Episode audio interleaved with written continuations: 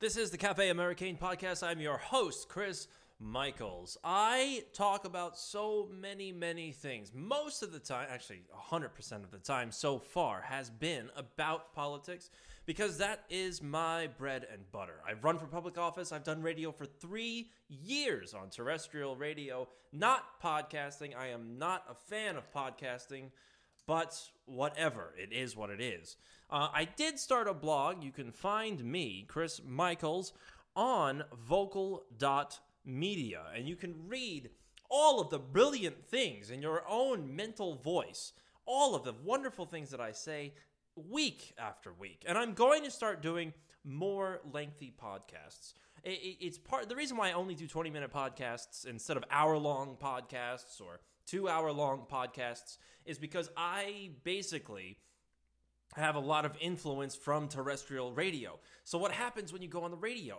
You, you, you, sit there, you get on the radio at the top of the hour, and you talk for about two minutes, and then a commercial break, and then you talk for about eight minutes, and then a commercial break, and then two minutes, commercial, eight, two, and go on, so on and so forth. That's how I was trained. So, I mean, for me to go on for 15, 20 minutes at a time, it just doesn't feel right, but whatever.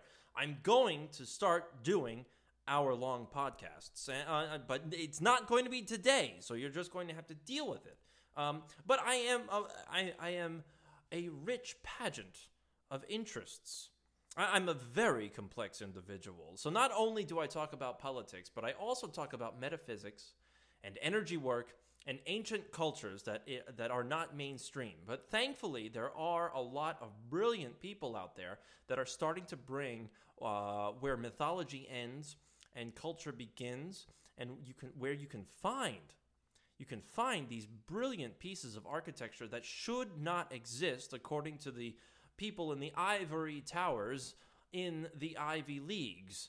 Uh, basically, if you proved them wrong, that would destroy their life's work. And without a doubt, there is a conspiracy that basically says if it allows the Bible to be proven, or if it allows any sort of mythology to be proven, and it being something, uh, maybe a ruin or, uh, or, or mythical beasts like a dragon.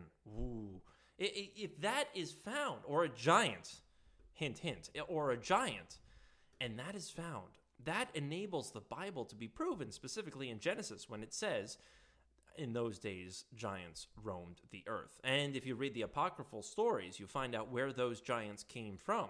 And if you read the Akashic records by, uh, not by anybody, but uh, Zecharia Sitchin kind of uh, touched on that. And by the way, you don't want to read Zecharia Sitchin. You want to read the clip notes because if you try to read Zecharia Sitchin, that is dry. I live in a fucking desert and I'm dry, and Zecharia Sitchin's work is even drier than that. I'm dealing with 117 degree temperatures. And Zecharia Sitchin's work is even drier, but it's chock full of information. Anyway, there is a conspiracy that says if anything is proven, or if anything is found that proves the Bible or mythology, cover it up, block it. Thankfully, this is being changed. I recently took a, uh, a hike in the wilderness. I, I decided to breathe in some of the fresh mountain air in Arizona, and I went off into Sedona. Sedona is a massive, massive energy vortex with multiple vortices inside of it. So you're you're you have vortexes within vortexes within vortexes. Talk about a vanilla sky moment. And generally what happens when you go up there, your energy shifts completely uh, the people that you go with, your relationship to them changes. You you you'll either uh, become so in tune with one another, or what happens often is that you butt heads. You end up not liking one another for a day or two, if not forever. Uh, so I went there and I looked at all of what was around me. I, I, I hiked a creek. So there's a little stream, and then it's like a it, it it's um, it, it's like it's a canyon pretty much. You're hiking within a canyon, and and you're you're crossing the stream back and forth. You can walk up and down the stream. It's it's fine. Um, but what's very very interesting about all of the rocks in there is that the rocks look too perfectly shaped. you can go online, you can find plenty of things uh, about this, particularly on YouTube. There was a Russian woman, I can't remember her name, but she, she did a wonderful analysis in 2010 about how what you're looking at on Google Maps from an aerial view, particularly with a couple of uh, rivers or valleys in Antarctica and other places, the, the, you have these enormous semicircles or circles that are just carved out of the landscape. And scientists tell us, oh, this is natural erosion. What happened here is a river ran through it and, uh, millions and millions of years ago, and uh, it just wore down the rock over and over and over again over a course of million. And this is how it ends up.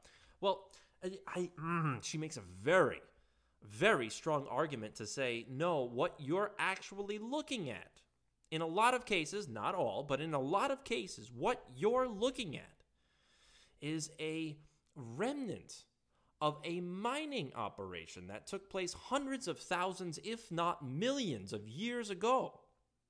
Now, could you imagine if that theory was proven? Could you imagine how many people would be up in arms? Could you imagine all of the industry dollars, the funding dollars, the research dollars that are all of a sudden thrown to the wind and scattered to the four points of the compass? Could you imagine all of the industry that would just go exactly. Exactly. If that is proven then the whole thing goes sideways. And all of a sudden you have a lot of people on the planet earth that suddenly realize they are significant. And the people that have been telling them that they're not that they're just humans that they're just mistakes are all of a sudden put out on the streets and they are told, hey, numbnuts, why did you lie to us for centuries? And the jig is up. Anyway, so it, it obviously not all of these um, these landscapes are artificial mining uh, uh, and mining uh, the remnants of mining operations. And she says, well, the reason why you see erosion now is because these mining operations happened hundreds of thousands of years ago. So yes, of course, if you do this 100,000 years ago and you don't touch it again, then nature is going to take it over. So yes, you're going to see a certain level of natural erosion, but the original shape is not natural. The original shape is part of something else, part of a civilization that was here uh, for a very, very long time. And many, many people validate this. One person in particular is Michael Tellinger. Michael Tellinger says that basically the Earth was colonized and the Earth was used to mine gold. This makes a lot of sense to mine gold. All of a sudden, if you have that concept in mind, that hey, Earth has been used for nothing more than a resource operation, for nothing more than to get gold and natural resources out underneath from underneath the dirt, then it all makes sense. Think about it. Why is gold so valuable to a human being? It's not. Can you eat with gold? Can you eat gold? You can eat with gold. I'm sure you can. You pull up a plate and you put a piece of gold next to you, and there you go. You have dinner. But does that make sense? No, of course it doesn't make sense. You can't mate with gold. I'm sure you can jerk off with it or diddle yourself with it. But if you if you know you put your heavenly fluids all over it, nothing happens. You, you wipe it off, and that's about it. But your day wouldn't be any different whether you had 10 tons of gold, well, actually, 10 tons of gold next to you and no one else around you, or no tons of gold next to you. Right? The only reason why gold is valuable is because we've been programmed to believe that gold is valuable. And the whole financial system is based upon gold. So if the financial system was not based upon gold, it's just another rock. Kind of makes sense. Going back and digressing like a drunk mental patient. I hiked this canyon, and all I can think about is the presentation that this Russian girl gave on YouTube about how you're looking at ancient mining operations. And you can see pictures of the Grand Canyon. You have cliffs and, and, and these formations that are just flat. They're sheer cuts. They're just completely flat. And you're telling me a river did this. A river came rushing by for millions of years and, compl- and, created a completely flat surface for hundreds of feet tall, for hundreds of feet in either direction, thousands of feet in, in some cases in either direction, completely flat. Doesn't make sense. So I saw those same kinds of formations, completely flat surfaces, and then all of a sudden they stop, and you have piles of rocks, and it looks like those rocks are naturally eroded. But then you got these flat surfaces. It looks like somebody just took a guillotine to these. And then, of course, and I've brought this up many, many times. One day I'll do a, a show on it. The, the Phoenix is surrounded with a ring of boulders. And if you drive off from Phoenix to San Diego, you will drive through a mountain range full of these same kind of boulders. And these boulders are enormous. They fit together way too perfectly. They're, they, if you look at them, you think, yeah, okay, fine, they're both. But then if you really look at them, if you take if you take a very very discriminating eye to these boulders, you suddenly see what's there. These boulders fit together. It's almost as if they formed something all at once, like it was one big giant rock, and then all of a sudden something happening. Bam!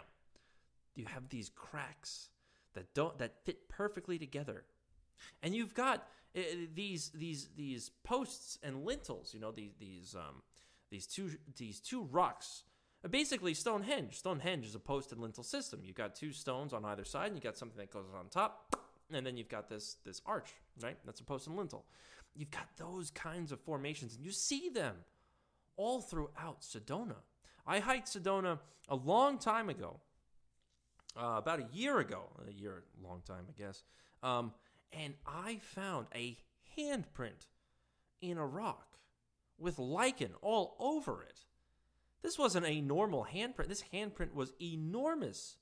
This would validate something along the lines of a very, very giant race of human beings that lived within the area. And you can find mythology all about that with that uh, giants that lived within Arizona. Uh, you know, you, you can look up the Smithsonian Institute and, and all sorts of researchers from the 1890s, 1910s, 1920s, probably the 1880s, whatever, uh, they found enormous skeletons of human beings and covered it all up. They took it back for research and never released it again. I believe Ecuador actually put a giant on display in one of its museums. It's right there. You can go and visit it. I don't know how tall the person is, but uh, you, you can visit it. Let me look it up right now. But uh, as I'm hiking through this whole canyon, I'm noticing on the sides that, you know, you've got the stream that runs, or the creek that runs down the middle of it. And then on either side, you've got these semicircles. And it looks almost like a lava tube. Imagine if lava just, just, just cut through this area, or rushing water really cut through something. You get this round hole and this and, and this erosion. But the thing is this the way the rocks are, it, it just doesn't make sense to me. It just doesn't seem natural. Because the rocks, Eh, the, you can look at the strata of the rocks. So the way the rocks are stacked in this creek, and and they there's a there's a line of this strata that comes up from the bottom, right?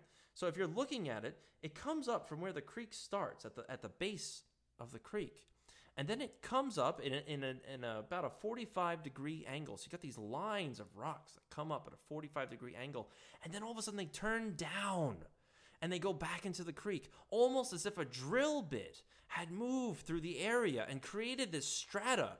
So you see these semicircles of strata that just come up from the creek and down into the creek. And they go in opposite directions on both sides. So imagine this if you put your arms out in front of you and you move your left arm from the left to the right in a, in a circular motion, and you move your right arm from the right in a, to the left in a circular motion, you've got two, essentially, two motions that meet in the middle every so often. You're, you're making two circular motions.